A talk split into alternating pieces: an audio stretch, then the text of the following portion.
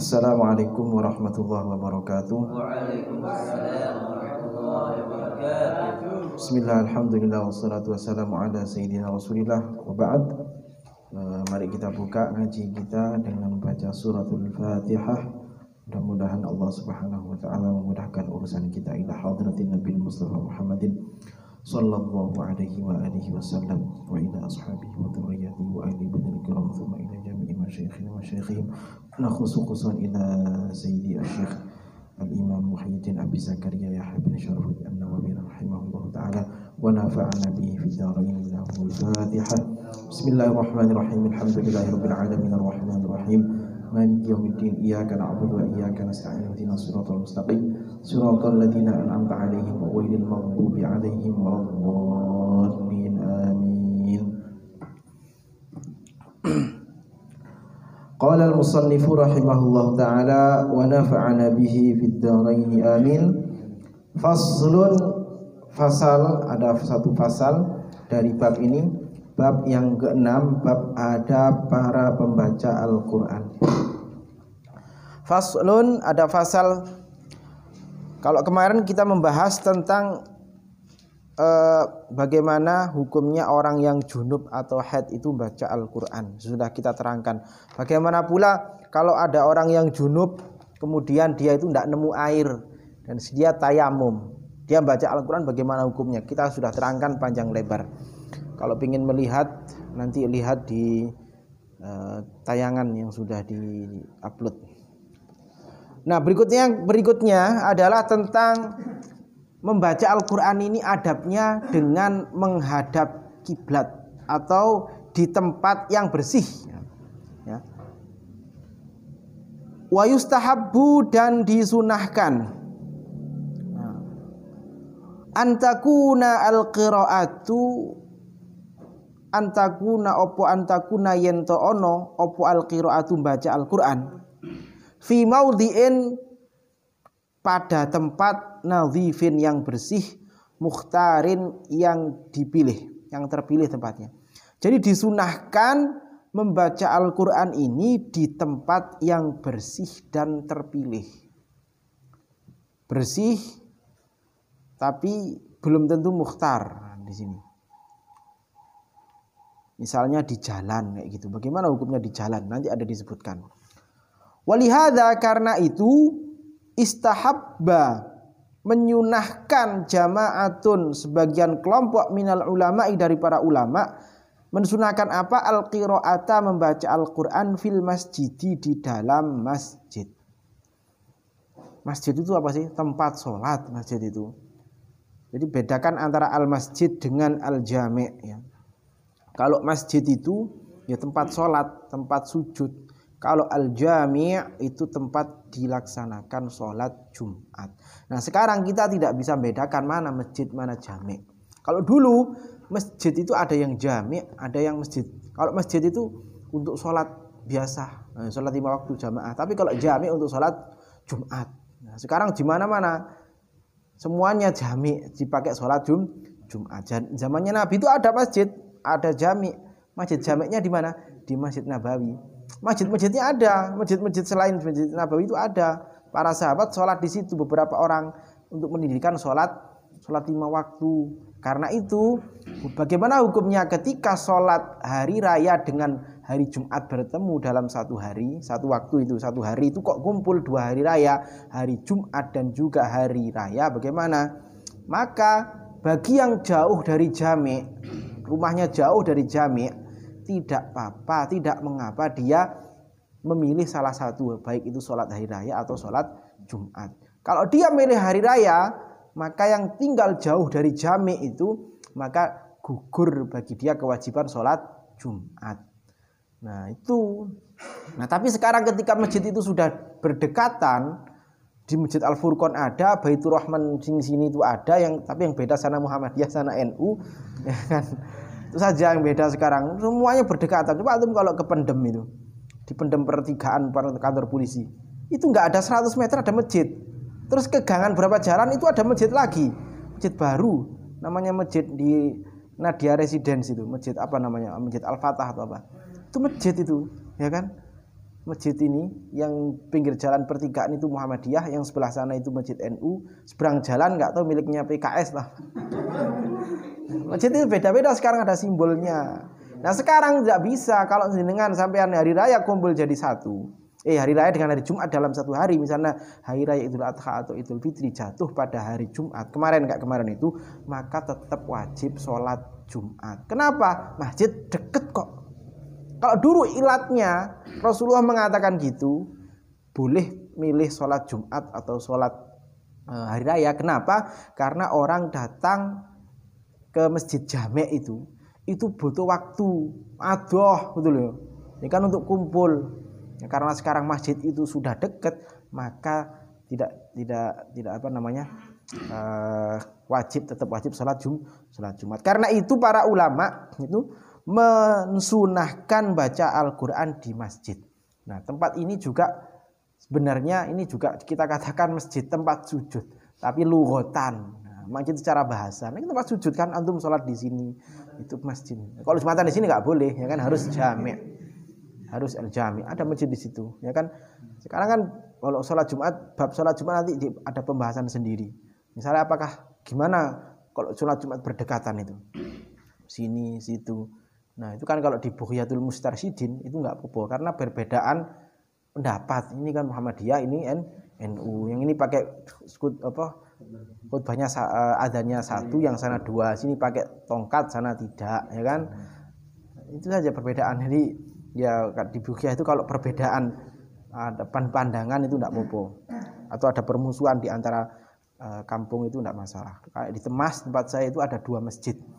Nah, sudah pernah cerita ya masjid masjid Mutakin dengan masjid lagi Nur Abadi masjid di Temas itu nah, dulunya rame nah, sekarang sudah sama-sama diem sudah wes ya kan? Sudah sama-sama jalan. Sama-sama nahdlatul ulamanya. Nah, kenapa disunahkan baca Al-Quran di masjid? Likaunihi jami'an lin karena masjid itu mengumpulkan lin satu bersih di sana. Nadhofa itu bersih. Wa syarafil buk'ah dan mulianya tempat. Al buk'ah itu tempat. Selain kita di masjid itu ada kebersihan, juga di sana ada yang namanya mulia. Tempatnya itu mulia. Karena semulia-mulianya tempat di muka bumi ini adalah masjid. Dan saelek-eleki panggonan, saolo-oloni tempat, sejelek-jeleknya tempat di muka bumi ini adalah apa? Pasar baik itu pasar yang tradisional atau mall sama saja tidak ada beda jangan dikira oh mall itu tempat baik. Enggak ya akhi. Mau doai orang jual beli di sana. Orang ngakali orang nipu. Orang buka aurat. Naudzubillah. Ya kan? Tapi seneng kan? Elemen ke iya sama. Udahlah. Ya kan? Sudah gitu. Speaking. Kata katanya Hafid masih normal. Ya kan seneng antum ke mall. Tapi di sana syaraful buk'ah. Tempat yang mulia itu masjid. Sejelek-jelek tempat apa? Pasar ya pasar itu tempatnya. Makanya ada doanya melebu pasar. Apa doanya melebu pasar? Antum ingat nggak? Nggak paham. Melebu pasar ada doanya ya akhi. Coba dibuka nanti di bab-bab doa. Subhanallah. Ya termasuk itu juga. Orang ngakali orang nipu itu di pasar. Kalau di ya, pasar mana pun, pasar Arab juga sama. Jangan disekira oh, pasar Arab dengan pasar karena di sana pakai bahasa Arab. Sama saja. Saya di Mesir saya hidup berapa tahun itu sama saja. Orang nipu juga gitu ada. Tapi pasar online pasar online kan beda. Pasar online itu uh, akadnya berbeda. Jadi dalam fikih disebutkan. Jadi dalam fikih itu ada akad-akad yang kontemporer, akad yang tidak ada zaman dulu, ada zaman sekarang. Online itu. Nah, itu nanti masuk bab akad apa ada di dalam fikih itu ada. Bagaimana hukumnya jual beli online? Nah sekarang kan nggak apa-apa ya kan jual beli online. Kalau diharamkan jual beli online, oh, sulit. Makanya para ulama yang ahli fikih itu punya apa namanya e, pembahasan sendiri di dalam fikih-fikih muasirah, fikih-fikih kontemporer. Jadi selain e, apa namanya mengumpulkan dua apa tadi bersih dan juga mulia tempatnya yaitu di sana ada fadilah yang lain li fadilatin ukhra dan juga ada fadilah yang lain Apa itu wahya al-i'tikafu i'tikaf. Nah, jadi selain kita itu di sana bersih dan tempatnya mulia ada di sana i'tikaf.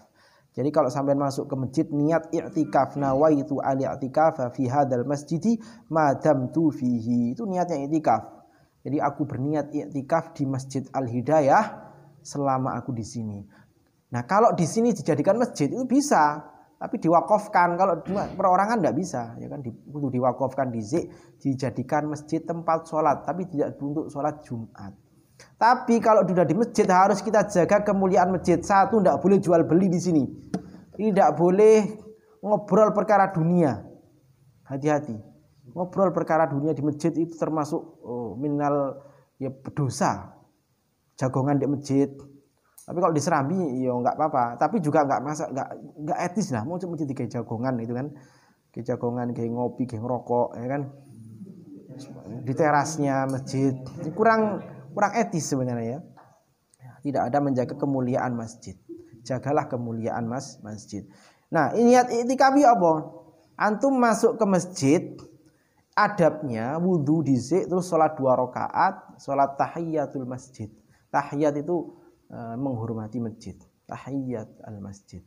Apakah disunahkan sholat disyaratkan harus sholat sunnah dulu baru itikaf? Ya, tidak ya kan beberapa ulama mengatakan tidak sampai melebu masjid niat i'tikaf nawaitu li'tikafa fi hadzal masjidi ma damtu fihi tapi paling afdol i'tikaf salat sunnah tahiyatul masjid tahiyatul masjid itu salat sunnah kapan pun nggak masalah bahkan kalau antum masuk ke masjid pada waktu yang diharamkan sholat masuk masjid ya nggak apa-apa sholat tahiyatul masjid yang diharamkan sholat itu adalah sholat sunnah yang tanpa sebab ya Sholat sunat yang tanpa sebab moro-moro sholat saking cedek nang Gusti Allah ya kan imannya lagi tinggi-tinggi moro-moro sholat mari asar kan. Sholat apa?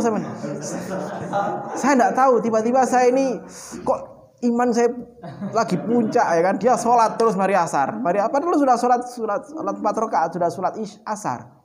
Terus sholat sunnah diterabas saya nah ini yang yang apa? Semangat ibadah semangat beragama tidak di sini dengan il, ilmu. Tapi juga gitu, mari subuh sholat meneh Allahu Akbar beberapa rakaat sampai sering ingin metu itu. Kenapa? Oh, sholat nggak tahu saya sholat sunnah kayak gitu. Itu semangat beragama tanpa il, ilmu. Jadi kalau salat ada sebabnya itu adalah tidak masalah kalau sholat diharam eh, di waktu-waktu yang diharamkan untuk sholat termasuk tahiyatul masjid iktikaf. Jadi kalau niat iktikaf, ya niat iktikaf harus niat Makanya di masjid-masjid itu ditulisikan di pintunya nawaitu al-i'tikafa fi hadal masjidi madam tu fihi. Itu artinya nawaitu saya niat i'tikaf fi hadal masjid di masjid ini madam tu fihi selama aku ada di situ. Selama sampai nono di jero masjid itu berarti pahala nih ngalir itu i'tikaf. Eman-eman, ya kan?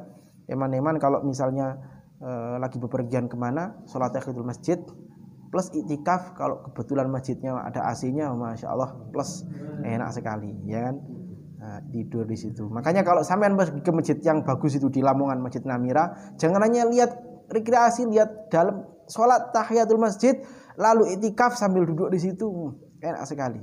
Begitu juga di masjid-masjid yang lain tetap itikaf ya kan?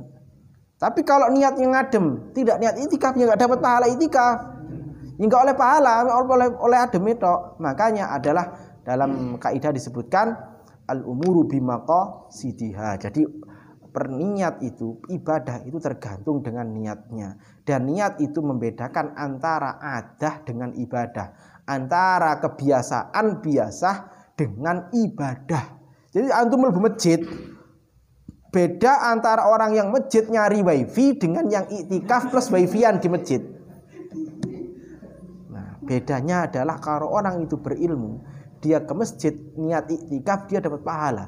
Tapi kalau orang yang nggak diilmoni melebu masjid hanya sekedar ngasih ngadem tak dapat pahala. Dua-duanya sama-sama masuk masjid, satu mendapatkan pahala selama dia di situ dan satu lagi apa namanya dia tidak mendapatkan pahala. Apa bedanya? Niatnya ada di dalam hati niatnya, ya kan? Niatnya itu dilafatkan nggak apa-apa, sunnah dilafatkan musaid. Jadi sunnah itu yang dilafatkan men, apa, membantu dalam hati. Tapi kalau hati saja tidak niat, tapi lisatnya niat tidak sah. Ya, niat di hati itu bareng, harus sama, harus Pokoknya niat itu mahaluha al-qalb. Jadi niat itu tempatnya di dalam ha, hati. Tapi kalau di, diniatkan di dilafatkan juga nggak apa-apa. Ketika sholat usolli fardu tidak masalah ya kan.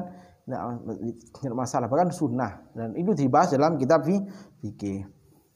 Fa innahu yang bagi maka seharusnya seyogianya ya likuli jalisin setiap orang yang duduk fil masjid di dalam masjid an yanwiya untuk niat niat apa al i'tikaf niat i'tikaf nah sawaun kasuro baik itu uh, sama saja kasuro fi julusihi au qalla duduknya di dalam masjid itu sebentar atau lama nah ya satu menit dua menit niat i'tikaf ya kan jadi meskipun antum masuk ke masjid itu sebentar atau lama tetap niati itikaf. Sawaun kathuro baik itu eh, sama saja sawaun itu sama saja kathuro banyak fi julusi di dalam julusnya au atau sebentar.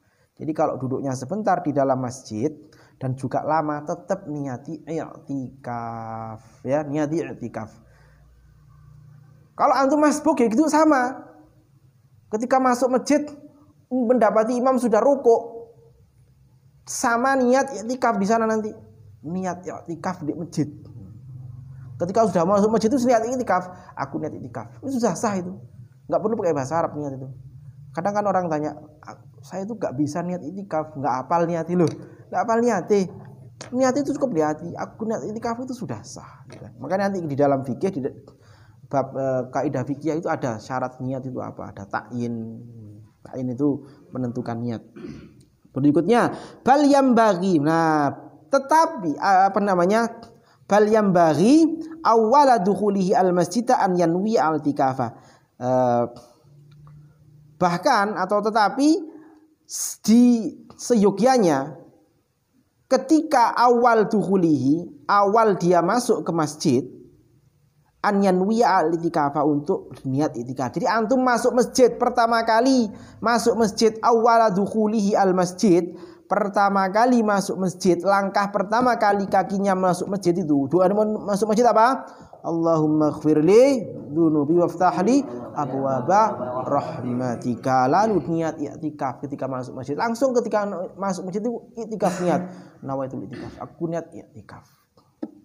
Wahadal adabu maka adab ini yang bagi seharusnya an ya'tiyaniya bihi. Diperhatikan ya diperhatikanlah adab ini wahai anak-anak santri beki santri baitul Quran yang penghafal Al-Quran perhatikan adab ini. Antum masuk masjid niatlah iktikaf karena banyak sekali sunnah-sunnah iktikaf ini sunat iktikaf ini dilupakan banyak orang. Ada yang mengatakan iktikaf itu adalah pekerjaan orang-orang yang pengangguran. Lulu kata cari sopo? Ya kan? Aku pengangguran jari ini, damang jam jam sembilan usumi wong kerja dia masuk masjid baca Quran iktikaf. Padahal nggak tahu dia itu apa namanya uangnya sudah banyak ya kan. Juga jangan dikatakan pekerjaannya orang-orang tua. Loh, sekarang kan antum masuk masjid itu lihat ke mana. Di mana pun itu jamaah sekarang rata-rata orang tua khususnya di desa-desa. Anaknya muda ke mana? Tidur Hati-hati subhanallah di sini yang jamaah salat subuh. Di mana salat subuhnya Fit antum Fit? Allah, ayo di sini. ya Allah ya. Kalau niat jamaah di sini tetap niat ya uh, niat jamaah di sini harus sama, kompak. Ojo satunya lagi jam subuh jam digabung ambil duha. Nauzubillah. Astagfirullahaladzim la. Nah, wa hadzal adabu maka adab ini, adab iktikaf di masjid ya kan, yang bagi an ya'taniya bihi. Maka seyogianya adab ini seharusnya itu diperhatikan oleh khususnya oleh para penghafal Al-Qur'an ini, para pembaca Al-Qur'an. Perhatikanlah adab ini. Wa yusya'u dzikruhu dan diviralkan. Nah, yusya'u dzikruhu itu diviralkan. Iktikaf ya diviralkan, ya wa yu'arrifuhu asighar dan di apa namanya diberi pemahaman tentang itikaf ini asighar anak-anak kecil wal awam dan orang-orang yang awam orang-orang awam itu ya orang-orang awam orang awam itu nggak ngerti dalil nah, seperti kita itu masuk orang awam sebenarnya hit ya ulama itu. Fa innahu maka sesungguhnya itikaf ini adalah sesungguhnya itikaf ini mimma yughfalu anhu banyak dilupakan orang. Banyak lupa orang tentang itikaf itu akeh sing lali. Karena mengatakan itikaf itu pekerjaannya orang-orang pengangguran, pengerjaannya orang-orang yang tidak punya pekerjaan. Nauzubillah. Jadi anggapan seperti itu. Mana yang lebih baik? Nah, ini ada juga. Ibnu Abbas itu cerita, cerita ya. Ibnu Abbas sedang iktikaf di Masjid Nabawi pada bulan Ramadan. Loh, iktikaf di Masjid Nabawi itu pahalanya subhanallah besar banget pahala nih. Sholat di masjid sana itu pahalanya juga berlipat-lipat kali daripada sholat di masjid biasa apalagi sol iktikaf di sana lama. Lalu kemudian datanglah seseorang itu, oh Ibnu Abbas lihat ada orang itu susah di masjid itu. Ya, galau lah, nggak tahu kok dari tahu raut wajahnya dia ini sangat ada banyak masalah. Lalu oleh Ibnu Abbas didatangi. Wahai fulan kenapa panjenengan kok di sini kok kayak orang bingung. Aduh, utangku akeh. Itu jawabannya. Saya punya utang banyak wahai tuan Pak Ibnu Abbas itu. Lalu dikatakan, ayo piro utangmu?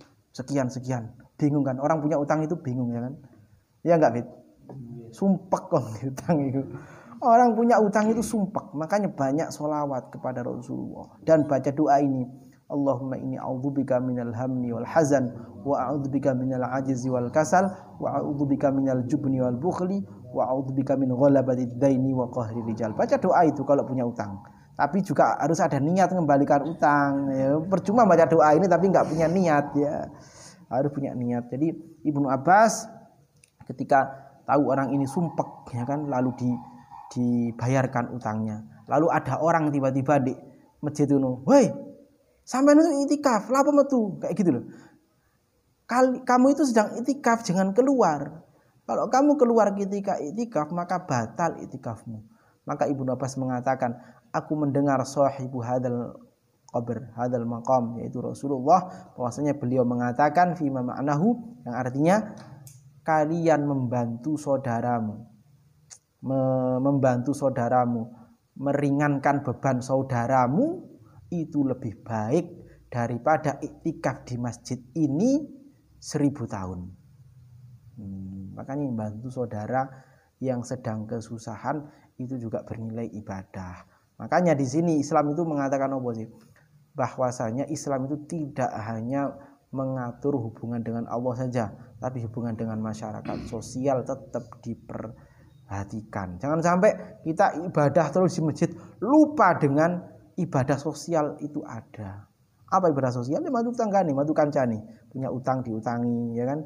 Sumpek dikasih bantuan apa. Nah, seperti itu. Wa amal qiraatu fil hamami dan adapun membaca Al-Qur'an di hammam, di jeding. Nah, ini dia ya. Hammam itu jeding. Faqad ikhtalafa as-salafu maka telah berbeda pendapat as-salafu para ulama kita yang salaf fi karohiyatiha di dalam kemakruhannya.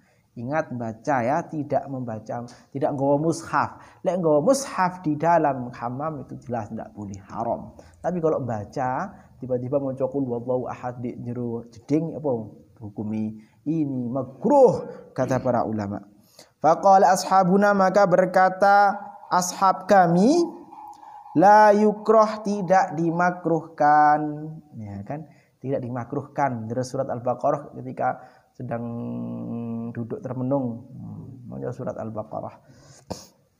Wa naqalahu al-imam. Dan di apa namanya dinukil oleh Al-Imam Al-Mujma' ala Jalalatihi Abu Bakar ibnu Al-Mungzir fil Ashraf an Ibrahim An-Nakhai ini nama nama ulama. Al-Imam Ibrahim An-Nakhai ini seorang ulama ya.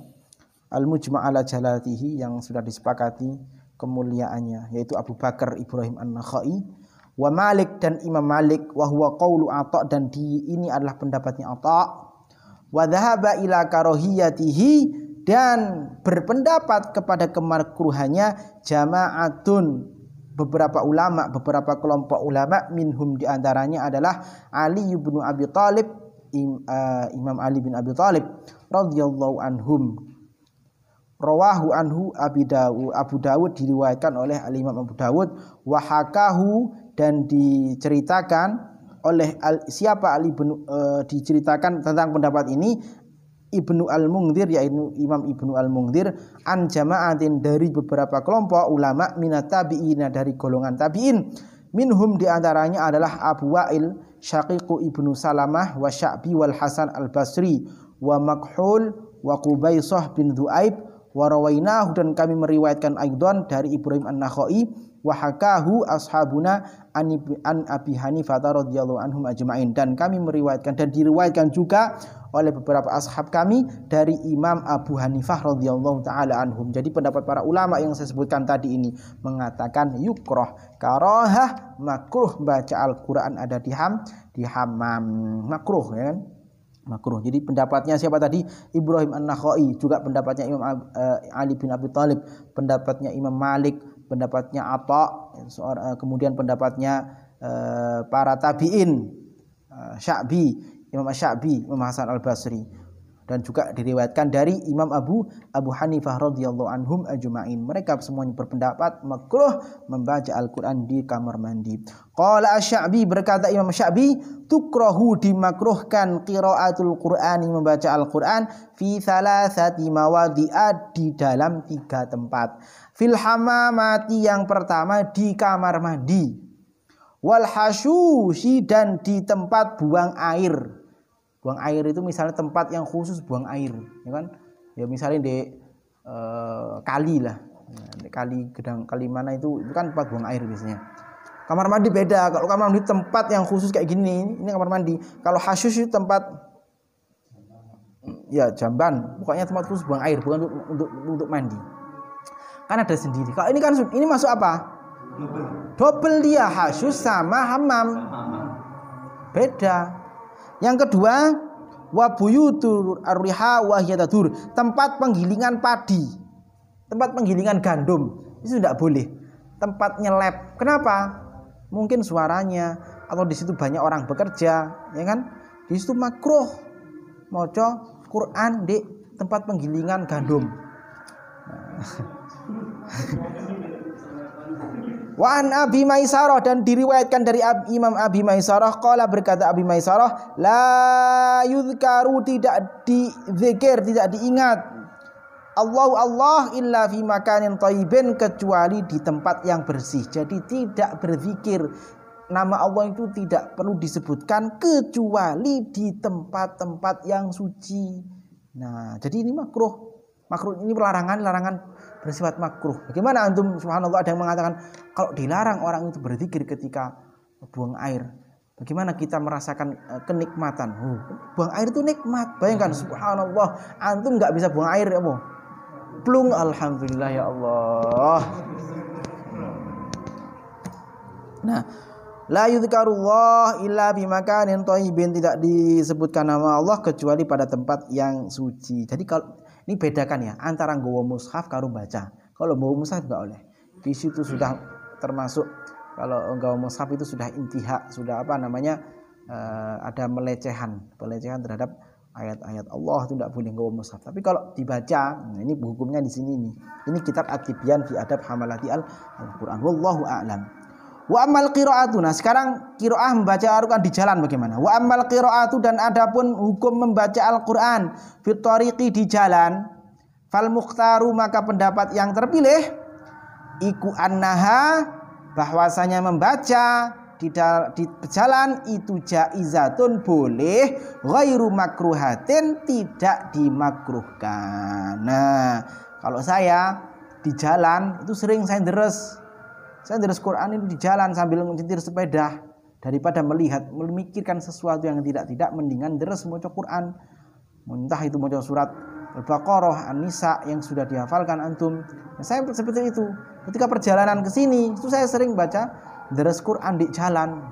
Untuk untuk gini. Bismillahirrahmanirrahim. Ya ayyuhan nasu taqu rabbakum alladhi khalaqakum min nafsin wahidatin wa khalaqa minha zawjaha ila akhirih. Ya. Kadang saya baca dengan beberapa riwayat yang berbeda. Nah, gitu. Makanya kalau bisa antum yang yang hafal, lek moco nabrak antum lek moco di HP. Nah, ya. Ini kalau bagi yang hafal Quran, deres Quran, deres Quran itu di mana pun ya kan ini deres Quran. Orang yang punya wirid oleh di hamam makruh tapi di jalan nggak makruh tapi jaizah. Ini caranya menjaga hafalan itu. Ya. Il idza lam yaltahi sahibuha ketika sahibnya itu pembaca Al-Qur'annya itu tidak lalai dalam baca Al-Qur'an. Lalai misalnya yo nggak nggak konsen kalau dia di jalan gitu Makanya kalau antum lalai, yo makruh. Misalnya antum baca Quran nggak nggak fokus di jalan, ya nabrak. Ya. Fa inil taha sahibuha kalau lalai pembacanya itu kurihat dimakruhkan. Kama karihan Nabi sebagaimana Nabi itu memakruhkan sallallahu alaihi wasallam al qiraata baca Al-Qur'an linnaisi orang yang ngantuk. Wong sing ngantuk itu makruh maca Quran. Kenapa? Makhofatan minal gholati takut kalau ada eh, apa namanya ketidakjelasan gholat. Gholat itu kesalahan. Ya kan? Orang ngantuk kan ya apa? Orang ngantuk itu ya mendingan tidur. Kalau antum ngantuk ketika membaca Al-Qur'an tinggal dulu di wudu. ya, tapi kalau alasan tiap hari ngantuk, wah ini bukan ngantuk itu penyakit namanya, dirukyah kayak gini. Rawad warawa dan meriwayatkan siapa Ibnu Abi Dawud Imam Abu Dawud an Abi Darda dari sahabat Abu Darda radhiyallahu taala anhu annahu kana yaqra'u fit sesungguhnya Abu Darda itu sahabat membaca Al-Qur'an yaqra'u membaca Al-Qur'an fit di jalan wa an Umar wa an Umar wa an Umar bin Abdul Aziz dan dari Umar bin Abdul Aziz rahimahullah annahu bahwasanya Umar bin Abdul Aziz iku adzina mengizinkan fiha membaca Al-Qur'an di jalan. Jadi membaca Al-Qur'an di jalan itu tidak apa-apa. Boleh tetapi dengan syarat tidak lalai yang baca ini. Hmm, ya. Qala Ibnu Abi Dawud berkatalah Imam Ibnu Dawud Hadatsani Abu Rabi telah menceritakan kepadaku Abu Rabi qala berkata Abu Rabi Akhbarana Ibnu Wahab berkata uh, menceritakan kepadaku Ibnu Wahab Qala berkata Ibnu Wahab, Sa'altu Malikan aku bertanya kepada Imam Malik. Ya. Ini Imam Malik ditanya oleh Ibnu Wahab. Ibnu Wahab itu muridnya Imam Malik.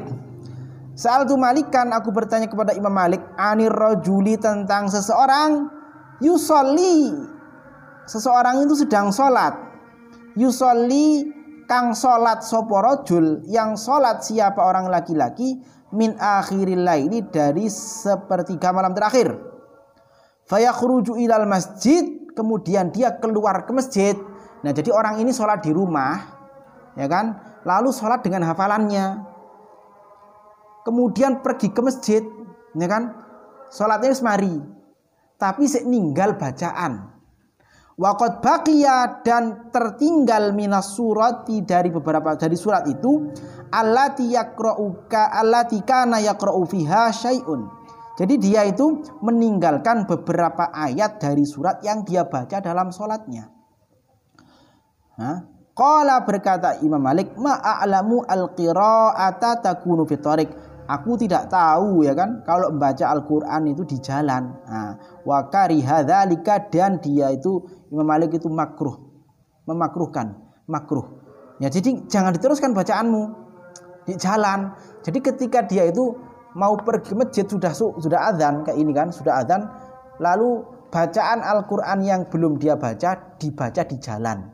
Kata Imam Malik, saya nggak tahu kok hukumnya tentang sholat di jalan itu seperti apa ya kan? Ma'alamu al-qira'at takunu fi tariq wa kariha dzalika mendingan enggak usah ditinggal ya kan? Wari kariha dan benci dzalik Malik dzalika pada baca Al-Qur'an di jalan itu. Wa hadza isnadun sahihun an Malik rahimahullah. Maka ini adalah pendapat ini sanatnya sahih dari Imam Malik rahimahullah. Jadi Imam Malik termasuk ulama yang memakruhkan membaca Al-Qur'an di jalan. Tapi pendapatnya yang di sini Al-Mukhtar pendapat yang terpilih di dalam kitab Atibian ini adalah boleh membaca Al-Quran di jalan dan tidak makruh. Wallahu a'la wa a'lam. Al-Fatihah.